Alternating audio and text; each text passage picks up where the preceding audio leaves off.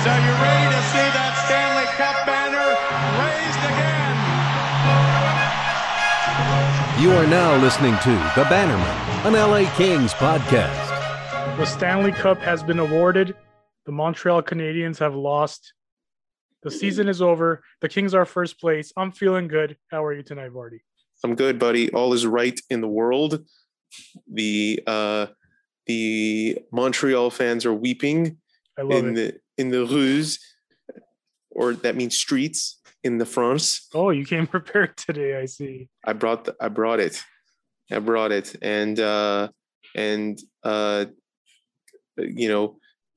Kucherov is now immediately vaulted to the top of my greatest player alive rankings for multiple reasons. Samesies for me. Leapfrog 6 players minimum. Minimum. Like, whatever he lacks in talent, he makes up for swagger. He lacks nothing in talent. He doesn't. That's true. Even before he became a legend, for the reasons we will discuss, I was so amazed by him in these playoffs. Like, he's one of these guys, and Ryan McDonough's another one, where you always know they're good. But for some reason, this run, I really, zoned in on him. He is phenomenal. He is a top 3 talent in the NHL, in my opinion, top 4, whatever. He's up there with the 3 M's that always get all the press. Mm-hmm. To me, yeah, an exceptionally gifted player, and I love him. I'm gonna order his jersey, at the very least, his jersey, T-shirt, something. And then throw that on the ground because he does not wear that. I'm gonna invest in Nikita Kucherov somehow, some way. What a guy. What a guy. I think one of the reasons maybe why we don't, obviously the East Coast games and whatnot withstanding, but I think you lose in the shuffle of just how talented that team is, that he is just a little bit more talented than guys like Brayden Point, Victor Hedman, Vasilevsky, Stamkos, all these guys. It's just such a ridiculous collection of talent that sometimes you forget that even without those players, he is individually extremely talented. And on the flip side of things, all those players are so talented, they didn't even need him to make the playoffs and dominate in the regular season, which plenty of people are crying about now. But as you and I both know, that has been a rule that has been in place for many years, and no one cried about it when other teams were taking advantage of it. In fact, I retweeted something from the Hockey News. Yep. That in 2015, Tampa, the organization, brought forth or suggested a vote to eliminate this loophole because the Blackhawks were $5 million over the cap during their 2015 Cup run, and nobody paid attention to them. Nobody cared. No one even, I think, batted an eye. You love to see it. Yes. Good. I love everything about, and I know this is hypocritical from coming from a guy who's been crying about an illegal stick for 30 years. I get it. And if you're wondering why I'm on both sides, whatever, just figure it out yourself. Figure it out on your own time. But to me, it's such a petty argument. And now, I don't know if you saw, but now Vasilevsky's equipment is an issue. Do you see this? Yes, there's one photo, where he's closer to the camera than Carey Price. As if he didn't get lit up his fair share. Come on. You couldn't score on the guy. This is again, people are asking me why illegal stick and the reasons that you gave aside, people have asked a couple of times, how can I still hate Montreal? And I've explained to them that it goes beyond 93. It goes to the hubris that is associated with this franchise and the fans of this franchise who still sit there and, think that the bygone years of Jean Beliveau and Rocket Richard and Guy Lafleur still somehow reflect on how they are as a team now. In fact, you pointed this out to me, the most ridiculous thing ever when Kucherov went on his incredibly justified and amazing rant and buried the freaking Canadiens fans for their ridiculous celebration for winning a game and not being swept in a series. Someone tweeted a photo of Jean Beliveau in age 24 or something in a black and white suit against Nikita Kucherov shirtless, and tried to use that as an example of like the class of one organization versus the other. Come on, man. Come on. Never mind that that was like a photo shoot. It was ridiculous. It was, and you know what? I bet you Kucherov looked at that and smiled. He had nothing but happiness looking at that photo. I bet you he hasn't seen shit since then. I bet you he hasn't even looked at his phone. He's probably still, his vision's probably still blurry. He has no idea where he is. Here's the thing. On this show, we always talk about how much of a problem it is that players don't show their personality. We always talk about how much or how cookie cutter all their press conferences are, how they all sound the same. And the second a guy is just completely greased up on the podium and just speaks his mind, there is this like clutching of pearls. Oh my, like this backlash of like I just imagined a bunch of French Canadians clutching that photo of Jean Beliveau going, he would not do this, he would not say these things. Like that Chappelle meme where he's clutching his money, except it's like a Jean Beliveau photo. Come on, guys. Like, have some fun. Like okay, let's break it down. What did he say that was so bad? I think the worst thing he said was not calling Fleury by his name. In all of that, that's probably the one you were like, okay, dude, like, you know his name. Right, but he maybe forgot it in that moment. I don't think he was being, like, deliberately. No, but, like, to me, that's being completely overshadowed by him, like, having fun with some fans. And how I just don't understand, like, how can you be so sensitive? And all they say is, oh, Tampa's not a hockey market, so... You know, yeah, Tampa's not a hockey market, so they don't riot after a semifinal win and flip friggin' cars. Come on, man. Right.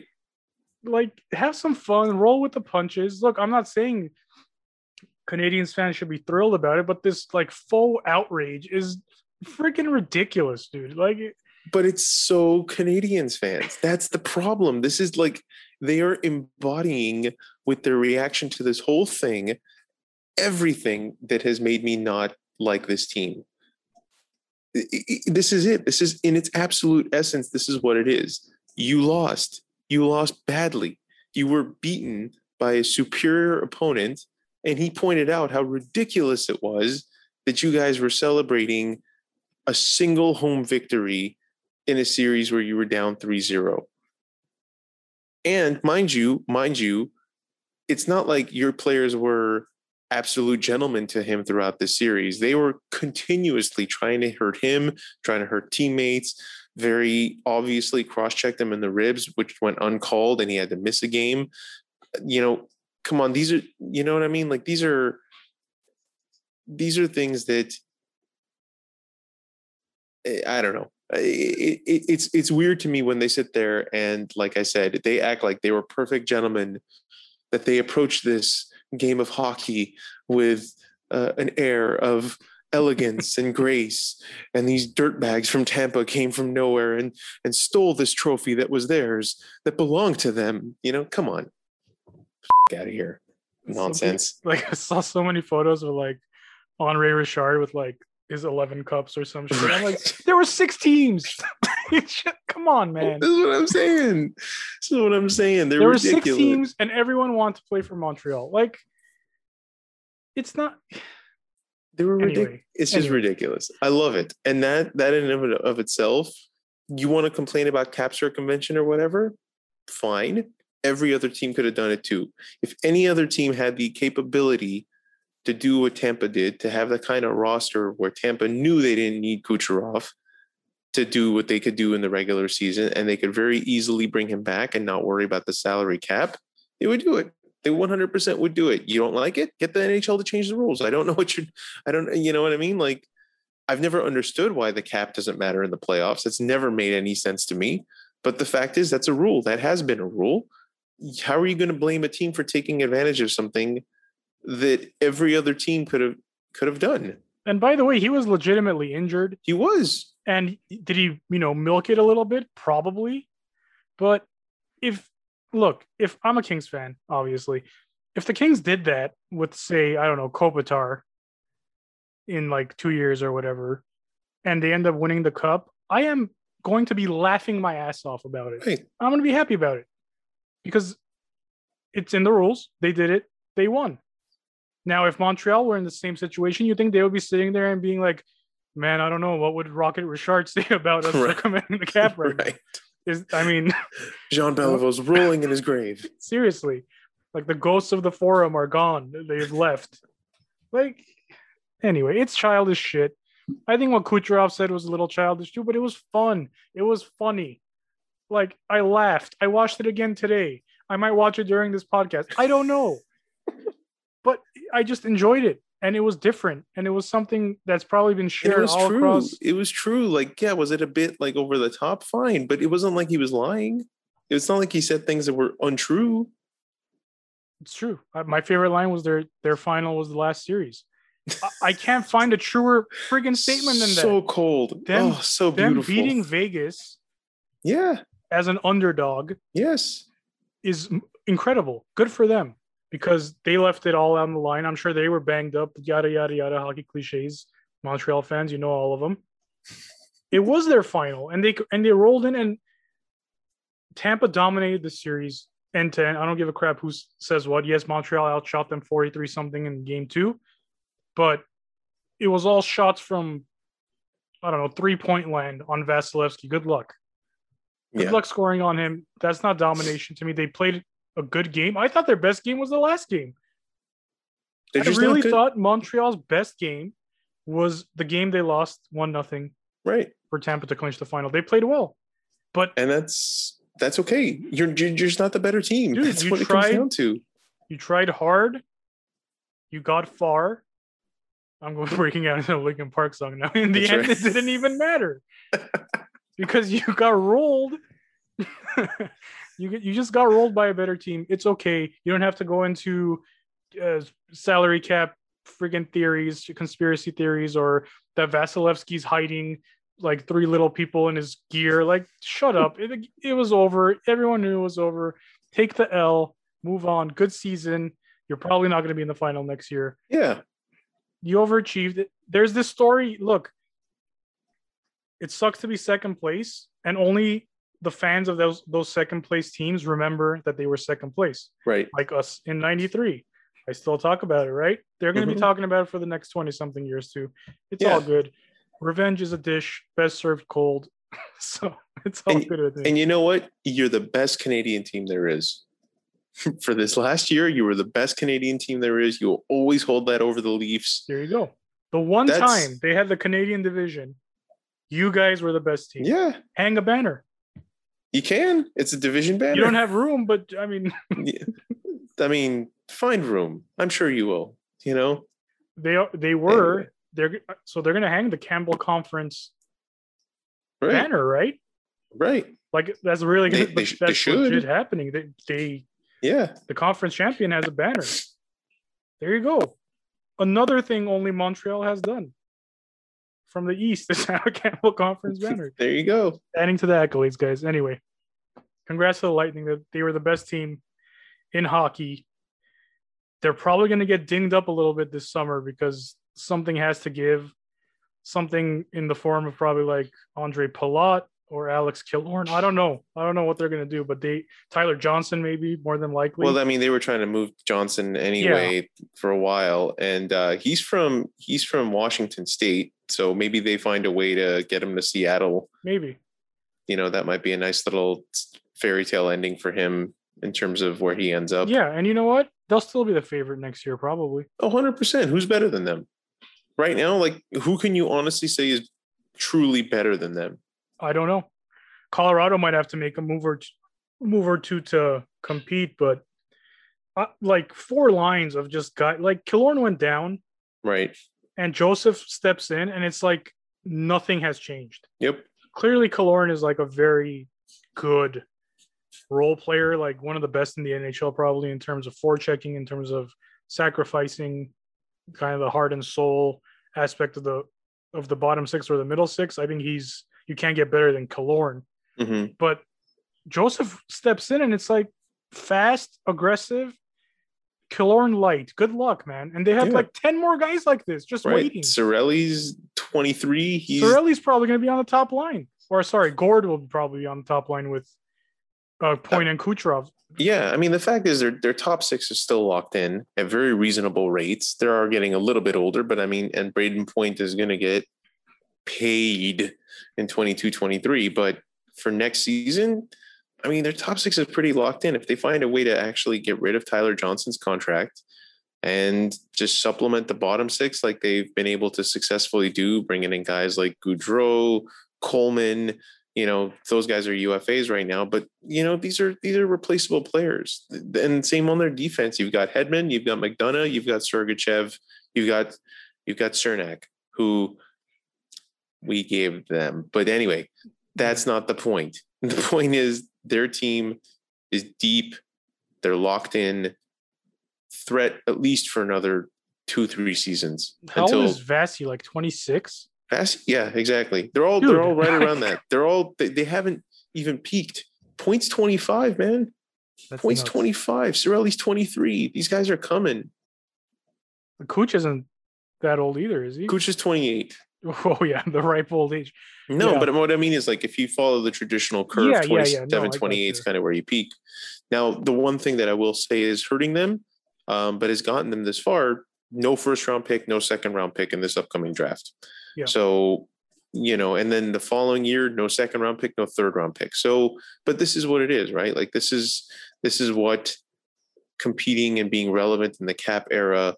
Yeah. The proverbial cost of winning that we're all too familiar with. I mean, if you think about it, 2 years ago, before the bubble hockey year, they were swept by Columbus in a series that still blows my mind, defies any type of logic. But Columbus was riding a little bit of a wave and they achieved something. But even then, that year, they were favorites. So you're going year after year after year after year. These guys are going to have a solid 5 to 6 year window, I think. And this is probably year 3 of that window. So 2 out of those 3 years, they've won the cup. You're in my mind, you're the best team until someone proves otherwise. And I don't know if anyone can prove otherwise quite yet. Yeah. Andrei Vasilevsky, Conn Smythe. He pitched a shutout in every elimination game in all 4 series. Lester brought out the big pads for those. Yeah. For those real important games. Remarkable performance from him. Probably the best goaltender in the world. I think that's a little subjective, but it's hard to argue against. Obviously, Carey Price was all world. Probably the best hockey I've ever seen Carey Price play. And that, you know, that includes his heart year where he was obviously outstanding. But here's my thing with Montreal. My last thing with Montreal, they need more. It's so obvious they need more. And the problem is that Philip Deneau is probably going to ask for a lot of money. I don't know their cap situation, but if they re-sign him to a big ticket, he's probably coming back as their number 1 center, and that's a big problem. Yeah. I mean, Suzuki's probably going to supplant him at some point to get more minutes, but when your entire strategy is based on shutdown, which it was towards the end and in the playoffs, Deneau's going to get most of the ice time. So if you give him that big ticket, I don't know, man. It's hard, but I think they need to. He's UFA too. There's really no guarantee that he's. So they've got no control whatsoever as to where he ends up. Not that they don't have the cap space to sign him, but man, they've got some, like, their long-term contracts are to Brendan Gallagher, who's 29, and he signed until 26-27. Same thing with Josh Anderson, who's 27 and is signed to 26-27, both with modified no move clauses. And then they've got Toffoli until 23-24. And then the rest of this roster in terms of forwards is wide open. I mean, it is wide open. Yeah. They didn't have Drouin, but I don't know what's going on with him. Right. And if he'll even be back, that's a little complicated situation, but Tyler Toffoli, man, kind of a disappearing act in the final. Mm-hmm. He was switched up to that Deneau line, which automatically hurts your production because the Deneau line goes up against the point line every single time in the shutdown role. That's just the way it is. Toffoli's a great two-way player, so he knows what he's doing in terms of those, but that'll take away from your offense. Anderson slips into his spot. Boom, 2 goals the first game that they make that switch. So I was kind of hoping to see a little bit more from Toffoli, but it is what it is. He's a streaky player. We know this, right? Like, this is not news to us. He'll get hot. He'll go cold. He'll get hot again at some point. But overall, a great season for him. Tremendous regular season. Yeah, and Cole Caufield obviously showing that he's NHL caliber all day. Everything the Bannerman said he was. Yep. You know how many texts I've gotten in these playoffs about you guys were right about Cole Caufield. Not that, like, it's not like we saw him play and we're like, this is the guy. It's just all the research and all the times we did get to watch him play. It just seemed like a good player to take a chance on. It's not like we were saying jump up. I think 15 spots. Yeah, that's not because the Kings had a very high draft pick that season. They had Turcotte, and so they took Turcotte. So they went 5. So that's a very high draft pick. I don't think we were suggesting they take him at 5. I think we were suggesting they package their second round to move up to the first round. But it's okay because we got Artie Party that draft. I think if we had not gotten Kaliev, who, in terms of possessing that kind of natural goal scorer, shot mentality that you and I both really appreciated about Caufield, I would be more upset about not having Caufield. But to have Kaliev, who I think is going to be a legitimate scoring winger, maybe not to the level of Caufield, but maybe he might, man. You don't know. We haven't seen enough of him. It's true. But what I have seen, I don't think he's got that same Caulfield's got a little bit more of a drive to him. Like, he's got a shot, but he'll shoot off of the He'll create his own chances. Correct. And Artie picks the spots. Artie picks the soft spots on the ice, and he likes to finish from that standpoint. Caufield, despite his size, is not afraid to generate his own chances off the rush, or take kind of an odd angle shot if he manages to get a little bit of body position, because he's deceptively fast as well for a guy his size. Yeah, good points. So the season's over. I think we can put a bow on it. Yeah.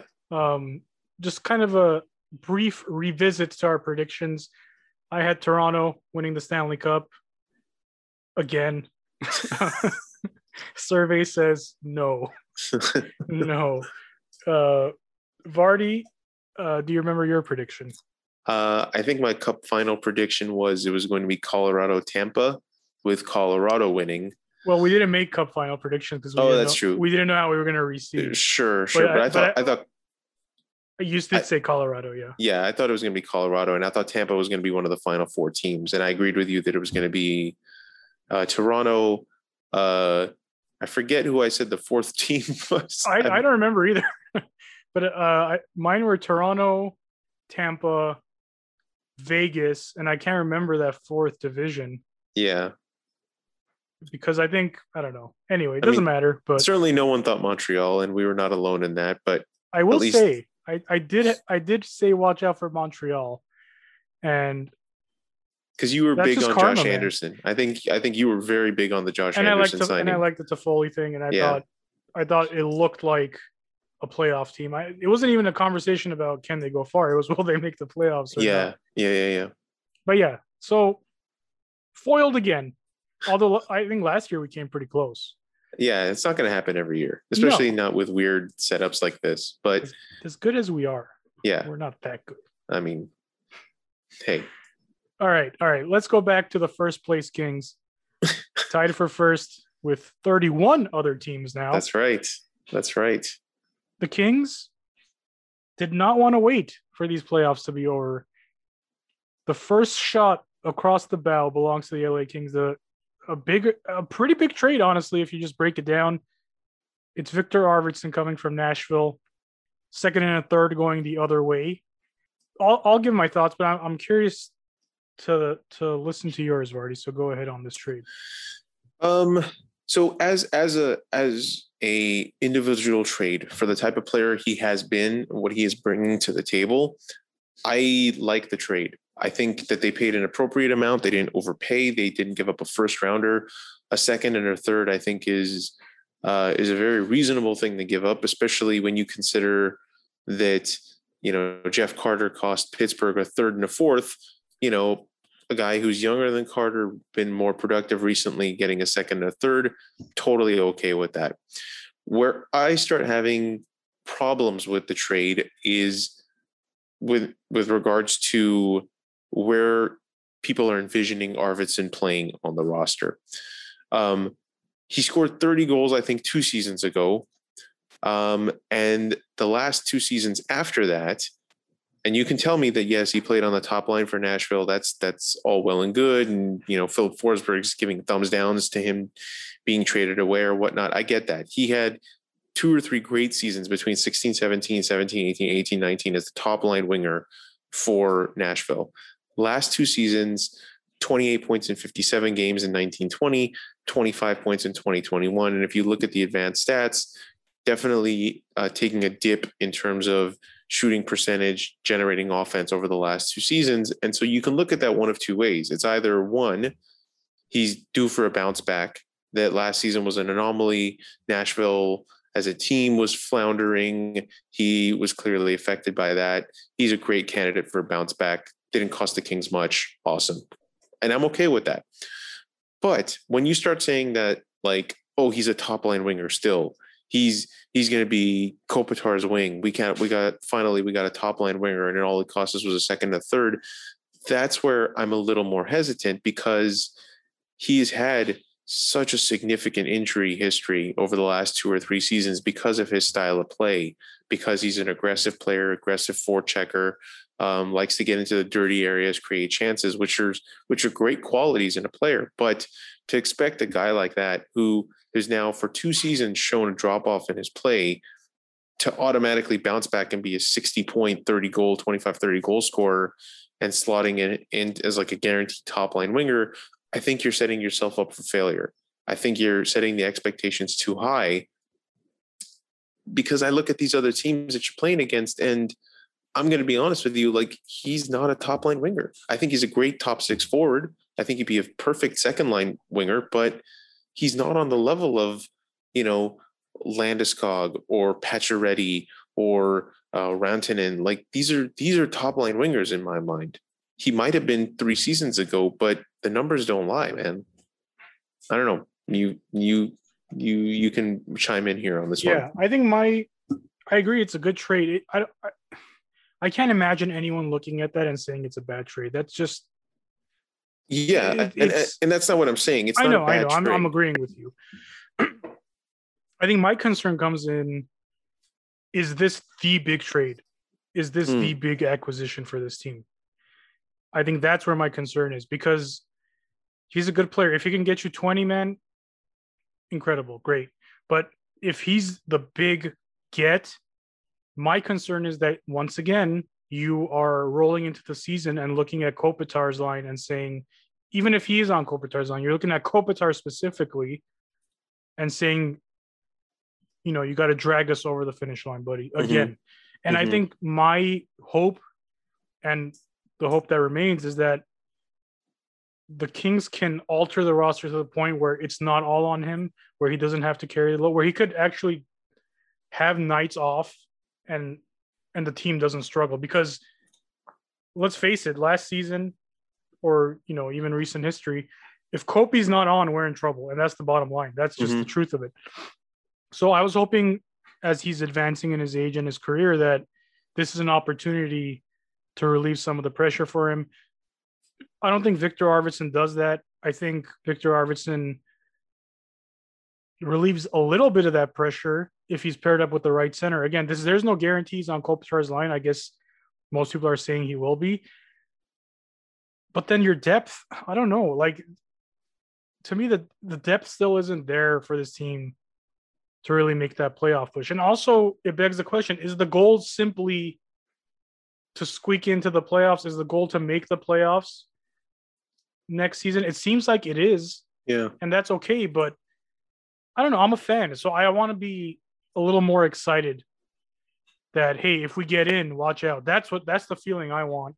And right now with the roster as is, and there's still time, and I think the Kings will still add pieces, but today I don't have that feeling. I have a feeling of like, all right, guys, let's squeak in and give the kids some playoff experience and, you know, probably get eliminated by Vegas in the first round. Like, I don't want that. Like, I understand the importance of it. I understand that making the playoffs is difficult, and I understand that making the playoffs is important in terms of revenue and all these things, but I'm hoping for a little bit more. I think that's my main takeaway from the trade. It's like, I hope this isn't the big move for the Kings. Otherwise, great player. Seems like he has a great attitude. He's the type of player that the team probably needs, his game, if it's still there. I think he's the type of player that would really complement the other guys. And to his, I mean, there's been a lot of comparisons to Justin Williams. I really hate these. I know I think we've spoken about it before, but I really hate every time the Kings try to make a move or make a move. The first thing people do is like compare it to a move that Lombardi made in the Cup years. Like, right. It's not the same. Although with this one, there's a lot of comparisons to Williams. I get it. A lot of Arvidsson's injuries have been kind of like freakish injuries, like these weird like injuries he's had. It's not like the same injury has been bugging him forever, and you're concerned about it. I see that comparison. You know, obviously the style of play is there too, but overall, I would like for everyone to stop searching for, oh, is this the Stoll Green trade that Lombardi made? Is this the? It's no. Why do we? Just because it worked once. Yeah. There's multiple ways to win a Stanley Cup, and I'm kind of, it frustrates me every time I hear like, well, Dean did this. Yeah, well, shit, that was almost 10 years ago. Yeah, it's kind of like this weird hero worship, right? Like, that team brought us two cups. That team was composed of these players. Ergo, we should be looking to bring back a guy who's the next Clifford, a guy who's the next Williams, bring back Martinez to be the same Martinez, but better. Like, it's just, I can't stand that either, because for one thing, that team came together and became a good team through lots of, I'm going to say it, like, there was a lot of luck behind that too. You know, you don't put a team like that together and think we're going to make it into the 8th spot and we're going to run roughshod on everyone and win a cup. Like, that's not how that happens. But to sit there and be like, we won this cup because we had Kyle Clifford and we need someone else who's a Kyle Clifford. It's like, not really. No, that's not what happened. And to be like, we have to bring back Martinez, look how good he still is on Vegas. It's like, yeah, but that's Vegas. If you bring him back here, like, he's going to go back to being the same Alec Martinez putting up 18, 19 points. Does that really move the needle for you? And I think this is what we've talked about before, is I like it. It's a good trade. It's a solid addition to the top six. I don't think it's enough to make the playoffs. I think there's still too many question marks. If the goal is truly to make the playoffs and make a little bit of noise, then you're still relying on Gabe Vilardi's line to take a huge leap forward. And I would like there to be more guarantees, I guess is what I'm saying. I would like there to be some more certainty in terms of who they're bringing in as not even big ticket, but like players to fill this roster in. For all the hubbub about the cap space and the prospects, and this is the summer and the noise making, and we've talked about this over and over and over again. I agree with you. If we walk away from this and it's Viktor Arvidsson and nothing else, it's like, really, this is, we had the best opportunity we've had in years to improve this roster, and we walked away with one guy who's a top six winger and we're calling it good. Yeah, that's not enough for me. Now go ahead. I was gonna say, now that depends on availability, who's out there, what's realistic and all that. We know all that. I think, and look, there are no guarantees with any player, right? Like, I know you mentioned guarantee, but I think what you probably meant is like more of a sure thing, or as close to a sure thing as you can, a number, whether it be points, goals, that you can almost lock up for a player that it's going to happen. Right. What makes me nervous, and you kind of touched on it, is there's a lot of, if these things happen, things will be good. And, you know, if Arvidsson is healthy, if he can get 25 goals, if Vilardi takes the proper steps, if Byfield takes the proper steps, if some of this young core improves, if our defense, our young defense gets better, if Cal Peterson can be a full-time star, like, it's just, I get it. We're a young team. I completely understand. I have the patience. It's not about that, but that's a lot of ifs for a team that is determined to make the team better significantly. And that's how we kind of went into the summer. So we're kind of going off by what obviously Doughty said, and that dominoed into what Blake said, what McClellan said. It seemed like it was an organization-wide plan to significantly improve this team. Final point for me, Viktor Arvidsson does not significantly improve this team. He improves the team. The Kings are better today than they were before the trade, without question. But is it significant? I don't know. And, you know, there's still moves to be made, but today, right now, it's not like I'm dancing into the regular season being like, can't wait, man. Let's see what happens. I have a pretty good idea what's going to happen. Yeah. And that's what I agree. And, you know, I think if you expect him to be a 40-50 point player, you're going to be okay with that. If you're expecting him to be a 60 point player, 25-30 goals, I don't know, man. I really don't know. I think that's a tougher sell for me. Yeah, let's stop the doom and gloom. There's still moves to be made. There's some available players. Elliot Friedman made reference to Brandon Saad and how he believes, and I'm sure this is just speculation on his part, or maybe he heard something. You mentioned astutely that usually when he says things like that, there's something behind it. It's not like he's, you know, talking out of his ass. Brandon Saad on, you know, the second line. Yes, again, just a little bit better. The Kings get a little bit better. Right. But it's not the splash that we were, you know, indirectly promised or expected. To me, it's marginal moves to get better, marginal moves to make the playoffs. And if we do go out and get Brandon Saad, I guess some people will write the Kings in as a playoff team, probably the last seed, you know, in the conference, whatever.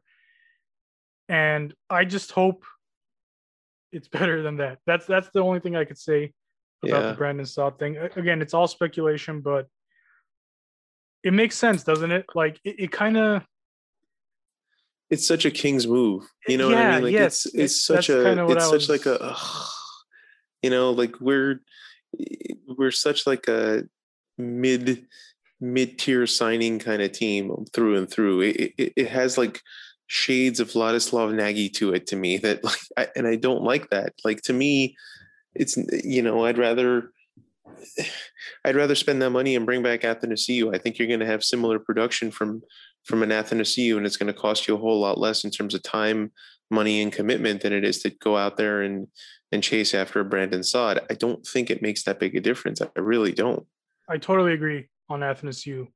If you're going to spend that money, I think Saad is a UFA, correct? So he would be a free agency. Yeah, he's 28, 29, something like that. Yeah, so you wouldn't give anything up, but the ticket's probably going to be less for Athanasiou. Probably similar. Well, I was going to say probably similar term, but I don't know what Saad would command. I think he's 29.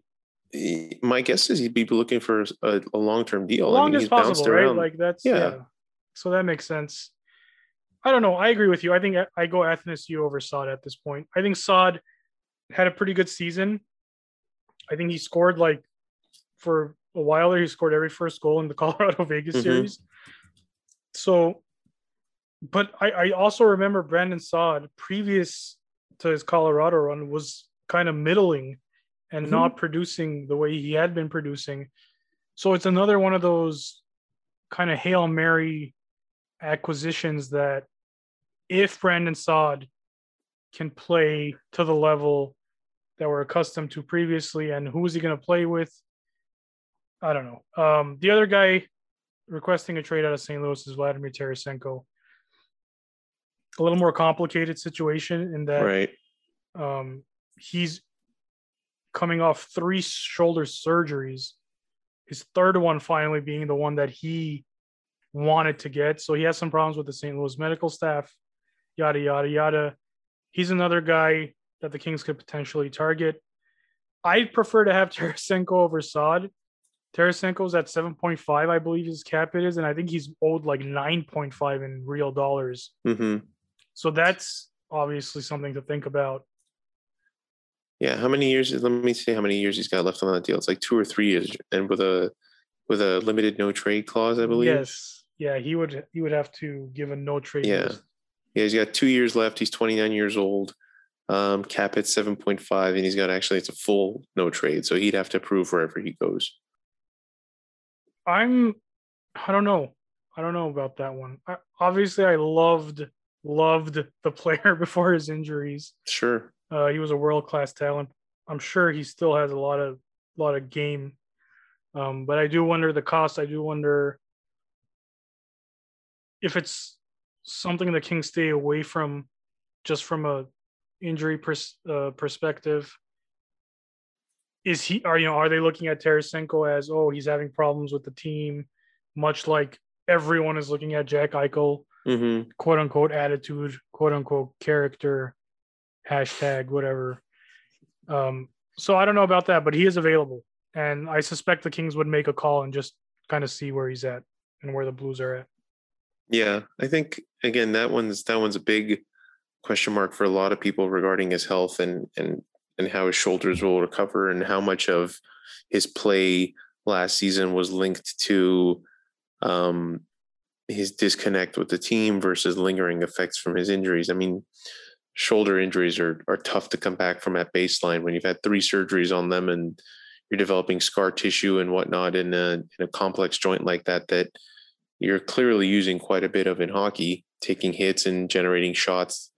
It's tough, man. These are tough. I mean, it's just like Eichel's. I mean, Eichel's injury is a neck injury. It's nothing to scoff at. So, and I don't know what the cost would be for a guy like that in that scenario. Certainly the injuries changed the game up a little bit. And the trade request, certainly, like, and there's no trade clause. I mean, it all creates a very complex situation. That being said, it's a 2-year commitment. So it's not like you're locking yourself in. I think that's the other thing that I worry about with, say, Saad or Mike Hoffman, these guys who are like productive wingers who can bring in 50, 60 points, 20, 30 goals. They're not going to sign a 3-year deal. You know, like they're looking to get paid. I think they're looking to get locked in someplace and make the money that they've earned. And someone will give that to them. I don't think that as a UFA, they're looking to sign a 3-year deal to play for the Kings and hope something good happens across the course of those 3 years for the team, you know? Yeah. So the best chance that they have is to bring in guys like Arvidsson via trade and have them under these shorter term deals for 2 or 3 years. And if it doesn't work out, well, it's 2 or 3 years. It's not a big deal. You're already going to have some money come off the books with Kovalchuk's buyout, with Brown's contract expiring, with Fanuf's buyout, all those things kind of drifting away over the next couple of years. So I think in that same regard, depending on how much it costs, I think the idea of bringing in a Tarasenko is very intriguing. Is very, very intriguing if they think he's healthy enough to play most of those 2 years. But you know what? On the flip side of things, if he's not healthy enough, you can always LTIR him, I guess, if it's really that bad. And there's options, is all I'm saying. Yeah, it just depends on how much it costs. You brought up a good point. Arvidsson was brought in.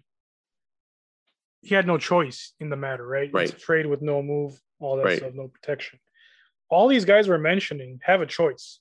Yes. Tarasenko has to choose to come to LA. Yes. Saad has to choose to sign with LA. All these free agents have to choose to sign with LA, and you have to think at this stage of their career they want to win. Tarasenko especially probably wants to go to a contender. I can't imagine he'd be like okay with just going to a team that's still in a rebuild. Right. That's just my guess on that. So yeah, I think the Kings are looking for these types of deals where they can bring in a player just for assets and there's no, you know, needing to waive no trade clauses, yada, yada, yada, or having to pitch to them and all this. I think that's probably their best shot at getting the players they want. Right. Or, you know, the players they're targeting. And I think that's one of the main reasons why we've always talked about Jack Eichel is that he has the NMC kicking in next summer. And so Buffalo would be wise to trade him before that kicks in. Right. And it would be a situation where the Kings, you know, where Jack Eichel wouldn't have a say where he goes. And I know that has a negative connotation to it, but at the same time, I think the position you're in, if you're the Kings, those are probably the deals you're looking to make. But I think if you're also Jack Eichel, you realize that having no say where you end up, you're more likely going to end up at a team like the Kings that have the capability to handle your cap hit and give up the assets necessary to bring you in. I mean, you might want to go play for the Bruins. I don't blame you for that, but like if you're logical, you're not going to be, there's no logical way of making that happen. And so I think that's what it really comes down to is that like, it's the same way we got Richards. It's the same way we got Carter. And I know we just talked about like not comparing it. I'm not comparing it like we need a Richards, we need a Carter. I mean it in terms of how we got those guys. They had no say where they ended up. We saw potential there. We saw the, you know, the players that could help the team. And we made those moves because we felt that we could bring those guys in and they would be a part of the team and would learn to love to play here. They wouldn't just come to LA and immediately, you know, sour on the idea of playing for this team. And it worked out well. And I think those are the types of things I think they're trying to recreate now. They're trying to bring back to this team is bringing in some guys who maybe on the surface are not, you know, they're not looking at LA as a top option, but when they get here, they realize what's happening over the next 3 or 4 seasons, you know? Yeah. It's going to be interesting. Obviously, the Eichel neck injury. I don't think the Kings are going to get Eichel anymore. That's just my opinion. I hope I'm wrong because that would excite me, and I think that's the kind of move that would really change the fortunes of a team and really change the expectations of a team. And I think that's really, as fans, what we want. I just feel like they're going to get another kind of a Arvidsson light. Mm-hmm. Maybe go try to get a defenseman. And these are all reported by reliable sources, so it's not like I'm talking out of my ass. And I really think they're just going to fill those holes and make a run for the playoffs. I think that's what's going to happen. Just try to squeak in as that third seed in the Pacific. Here's the thing. And here's what frustrates me a little bit is that, again, comparing it to the old core and when they were coming up in 2010, and starting to make the playoffs in 2010, becoming a good team around then too. This idea that we have these pieces in place now. Some people say, we have, you know, Byfield's in place, Turcotte's in place, Vilardi's in place. Now we just kind of dress that and that's enough. There's an argument like that. The difference, and they always say, just like they did in 2010, the difference is by the time the Kings dressed their roster, Kopitar was coming off like 3 straight 80-point seasons or 3 straight 70-point seasons. Dustin Brown had established himself. At the time, Alex Frolov had multiple 20-goal seasons. They had established themselves as true NHL players, and the young core the Kings had then were built on after they had established themselves. And also the Kings back then didn't have Kopitar, Brown, and Doughty, who are still – I think producing at a high level. That's the bigger one for me is if you're going to sit there and you're going to wait, you're hoping that 2-3 seasons from now is when Byfield and Vilardi and these guys are going to become those players that you want them to be. You have to take into account the decline in production from Kopitar, Doughty, and potentially the loss of Brown. I mean, he is going to be UFA. I think he's going to kind of go the Joe Thornton route, honestly, where he's signing one-year deals and whatnot. But still, you, I I guess that's my frustration. My frustration is basically like, if you're not making a move this offseason and you're not signaling to these guys that like you're still going to try to make one more run while they're still productive, then you're doing the opposite, which is basically telling them that like, yeah, sorry, man, we're just hoping for the best for the next couple seasons. Sucks. You know, I don't know. For as much as we hero worship those guys for bringing us two cups, it seems like a very poor way to approach these couple seasons if you don't get a little more aggressive and show them that you still believe they have something left in the tank to make a run, not 3-4 seasons from now, but 1 or 2 seasons, you know? Yeah. And getting these, outside of that, getting these players, like if they did go out and get Saad and they did go out and get whoever else, now you present kind of an expansion conundrum, which is kind of presenting itself with Arvidsson. Right. Not complaining about it, but now you have to make hard decisions on who you have to, or who you're going to protect for your 7 players. And now you're exposing players that you likely would have protected. It's probably one of Anderson, Elias Anderson, or Grundstrom is going to end up being exposed, where previously many would pencil them in as being protected. And if you throw now Saad in there or whoever else, then both of them are going to be exposed, essentially. So the reason I bring that up is that if you're willing to lose those players, like I hope it's for someone or multiple players that are going to be worth it. Yeah.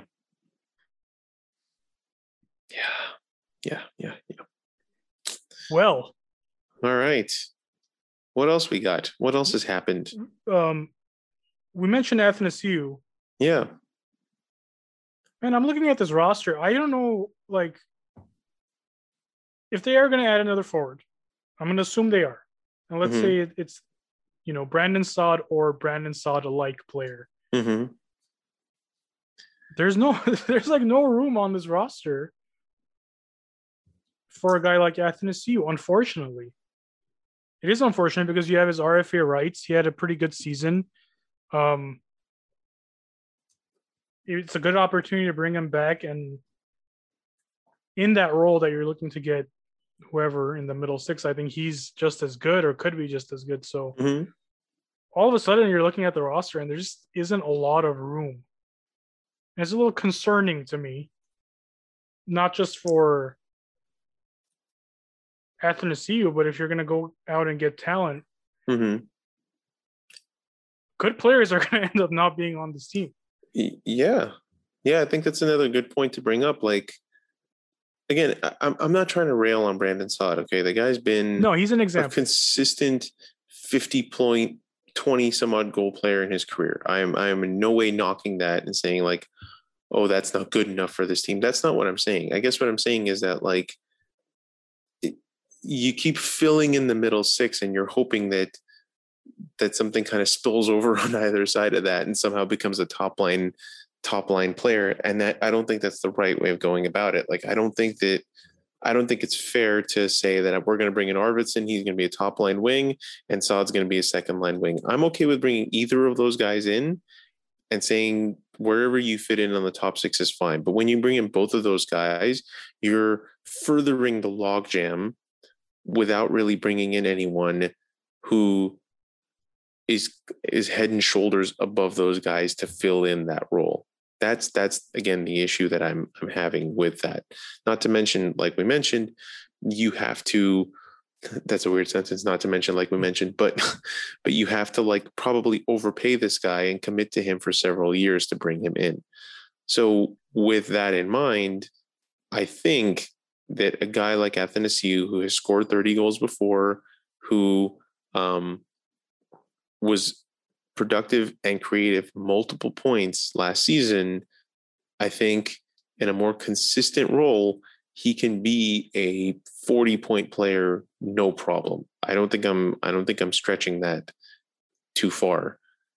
And if you've already got a guy like this who's 3 years younger than the guy you're going after, why wouldn't you just sign him? Why wouldn't you just bring him back? Now, I understand that creates issues in terms of who do you protect in the expansion draft, but I've kind of come to peace in my own mind unless something changes, that they're going to lose more than likely Cale Clegg in the expansion draft, which will upset me until proven otherwise. Yeah, I mean, in a weird way, like after these acquisitions, you might hope they take Cale Clegg. I know that sucks to say, but if it gets to the point where you're gonna have to expose like a couple other guys, there might be a line of thinking. It was like, I hope it is Clegg, and I'm not saying I would think that, but I think you can make a case that some people think, you know, Elias Anderson's the one, yeah, that needs to be on this roster. I mean, well, and that's where I hope that, you know, much like Nashville was willing to part with Arvidsson to get something for him rather than lose him for nothing, which was the prevailing theory, right? That there had been discussions, and didn't Dave Pohl come on some NHL radio hits and basically say that like Seattle had hinted strongly that if Arvidsson was available in the expansion draft, that's who they would take. Well, I'm hoping that the Kings have a similar pulse on the situation, and they're not going to lose someone for nothing. They're going to basically create a situation for Seattle that no matter who they take, we're okay with losing this particular player. And I think on the defensive side of things, the person, I think if you lose anyone else but Clegg, you're not completely heartbroken, assuming that they're protecting Walker, Roy, and Doughty, right? Like if you lose Olimata, oh well, no one's all that upset. If you lose Curtis McDermott, I'm certainly not upset. On the forward side of things, like I know we traded for Brendan Lemieux, but are you really that upset if you lose Brendan Lemieux? You know, so, and that's how I kind of look at things. Is I think maybe Grundstrom is another name that might sting a little bit, but he's been around parts of two seasons now. Has he really shown you as much compared to all of the other forward prospects that you have that you can't bear to lose Grundstrom? I think that's the other part of losing Clegg that bothers me, is that like we're not as deep in the defensive position in terms of prospects, and he and Bjornfoot are probably the farthest along in terms of development, and I think he's really on the cusp of becoming a very, very good defenseman. I don't feel that same way with like Grundstrom, right? Despite the fact that like, yes, we did give up assets to get him. Well, it's going to be interesting. I think at the end of the day, what we're saying is if you're going to bring in guys from the outside, please make it worth it to lose some of these guys. Exactly. And if you're going to lose someone, don't lose them for nothing. Yep.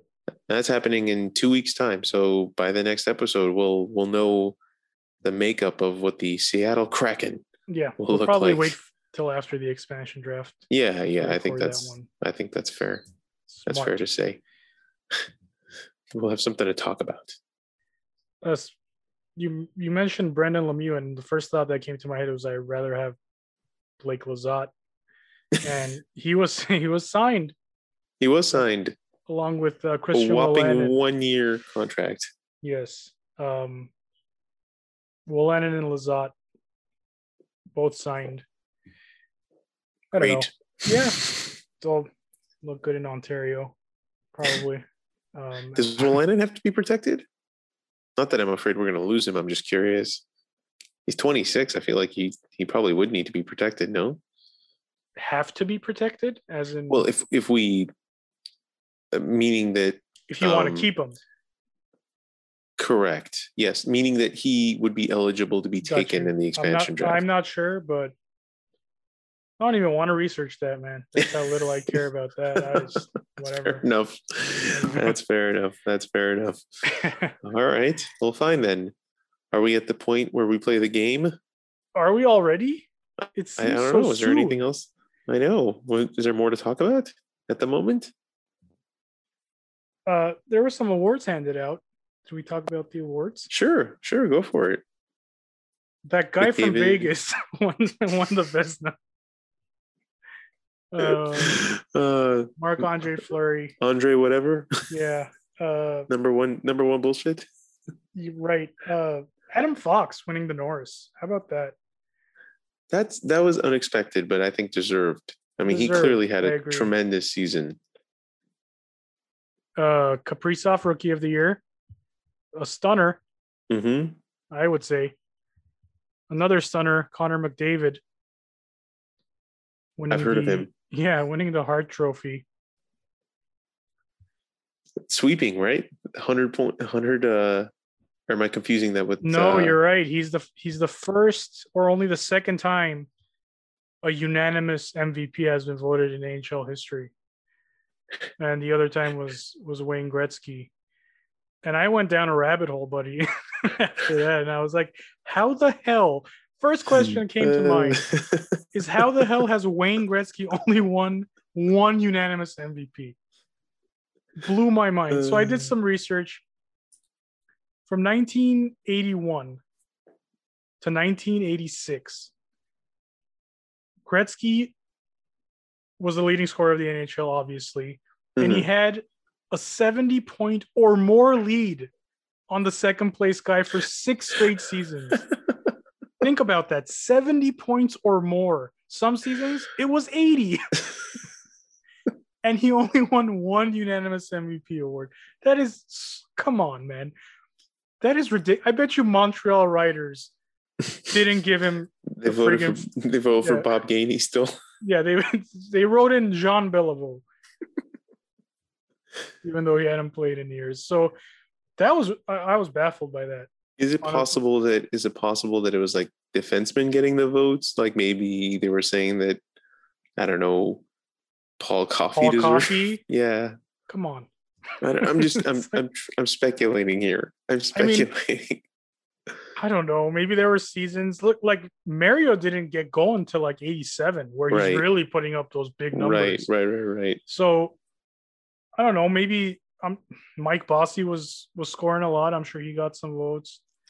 Trottier, yeah, I imagine they got votes, but to have a 70-plus point lead, right? Like, you really need to be doing mental gymnastics. And still have someone be like, nope, not first in my book. Like, you're a hater. Like, there's nothing. I hate that word, but Jesus. Yeah. So anyway, good for Connor. He was so clearly the best player in the NHL that I'm glad. But you just love to see that, right? Like, you love to see them putting whatever. Right. Exactly. I think that's a good way to put it. Like, It's the same way I felt about people saying that it was boring for Tampa to win the cup. It's like, it's not boring when the right thing happens. It's not boring when the better team or the best player gets their roses, right? Like, they deserve that. Yeah, agreed. Speaking of that, I was really happy to see Barkov win the Selke. I love me some Sasha Barkov. Good player. Excellent player. So underrated. Of all the players that are comparables to Kopitar, I don't think anyone comes as close as Barkov to me. Yeah, he's going to get a big contract. He's UFA in 22-23. He's about to be a $10 million man, I think, and no doubt. He absolutely deserves it. He's 25. Yep. Come on, man. 25. Good Lord. Jack Adams goes to Rob Brindamore. I have no problem. I mean, what am I going to say? He deserves it. You know, I saw some really compelling arguments that that Quinville should have won that one, and I really didn't. No, it was interesting. It was basically, it's good.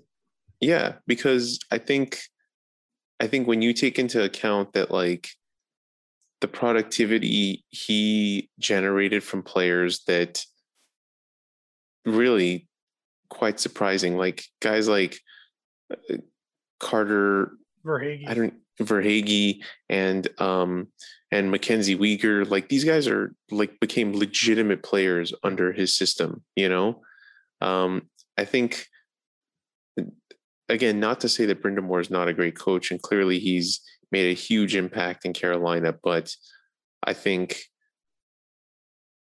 I don't know, man. I think I know what you're saying. Historically, this goes to the overachieving team, right? Versus like, well, think about what it really means to coach. Think about like taking a roster that is a decent roster or a good roster, and yet not just having the good players play really well, but finding a way to get the the okay or average players to really excel in your system, those are the types of things that I think are very notable.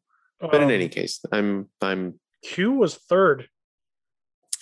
Which Dean Evison got second. Dean Evison, I think, fits the overachieving model. Yeah. But I don't know. It's Minnesota at the end. The Adams is such a weird award, dude. The Adams is such a weird award because there's been so many people who have won it and then gotten fired like the immediately next season, you know, like it's not a joke award, but it's a very random award. I think the criteria for why someone wins the Jack Adams is very, very strange in my book. It is. So going back to the Vezina, it was interesting to me that Fleury in his acceptance Zoom call, whatever, actually said that he thinks Vasilevsky's the best goalie in the world right now. And I thought Vasi was going to win it, but I'm mad at it. You know, I think Fleury had a great season. Right. Especially with everything that he went through in Vegas, the, you know, the backstabbing memes and the, and it was his first one, right? Like, it's kind of a lifetime achievement award. Great, I'm all about that stuff. I think Vasi, he'll is going to be just fine. But then again, I thought Jonathan Quick was going to get his at some point too, and that never happened. Still think he was robbed that season that Lundqvist got it over him, but that's neither here nor there. It was, you know, probably statistically one of the finest goaltending seasons. Yeah. Last 20 years maybe. I know Kiprasov had some monster seasons too when he was playing, but yeah. The other trophies, I call them the other ones. I don't mean to disrespect them, but like the Ted Lindsay is the MVP as voted on by the players. Slam dunk there. Lady Byng, which is another weird. This is a weird award. The people who got upset about this was even weirder. That like Matthews did not get the Lady Byng. Right. I was like, really? Do you think he cares? Like people were going to bat for Matthews not getting the Lady Byng like as the most gentlemanly player. I was like, honestly, I don't think he even cares, man. Yeah, I don't think anyone really cares about this trophy. Yeah, Kopi won it. Like, cool. But I mean, good for Slavin, I guess. Whatever. King Clancy goes to Pecorine. Cool.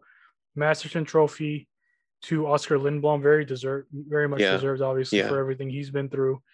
And he played well this season too. I mean, considering, I should say. Mm-hmm, mm-hmm. And the Mark Messier Leadership Award, which is the worst award in fucking hockey. It's just another reason for Mark Messier to get up on stage and be called the greatest leader in sports, which is, in my opinion, a big pile of horse shit. I don't hate Mark Messier, but I think his leadership is the most overblown thing in the history of hockey. But it goes to Bergeron. Great. Could go to literally any captain of any team.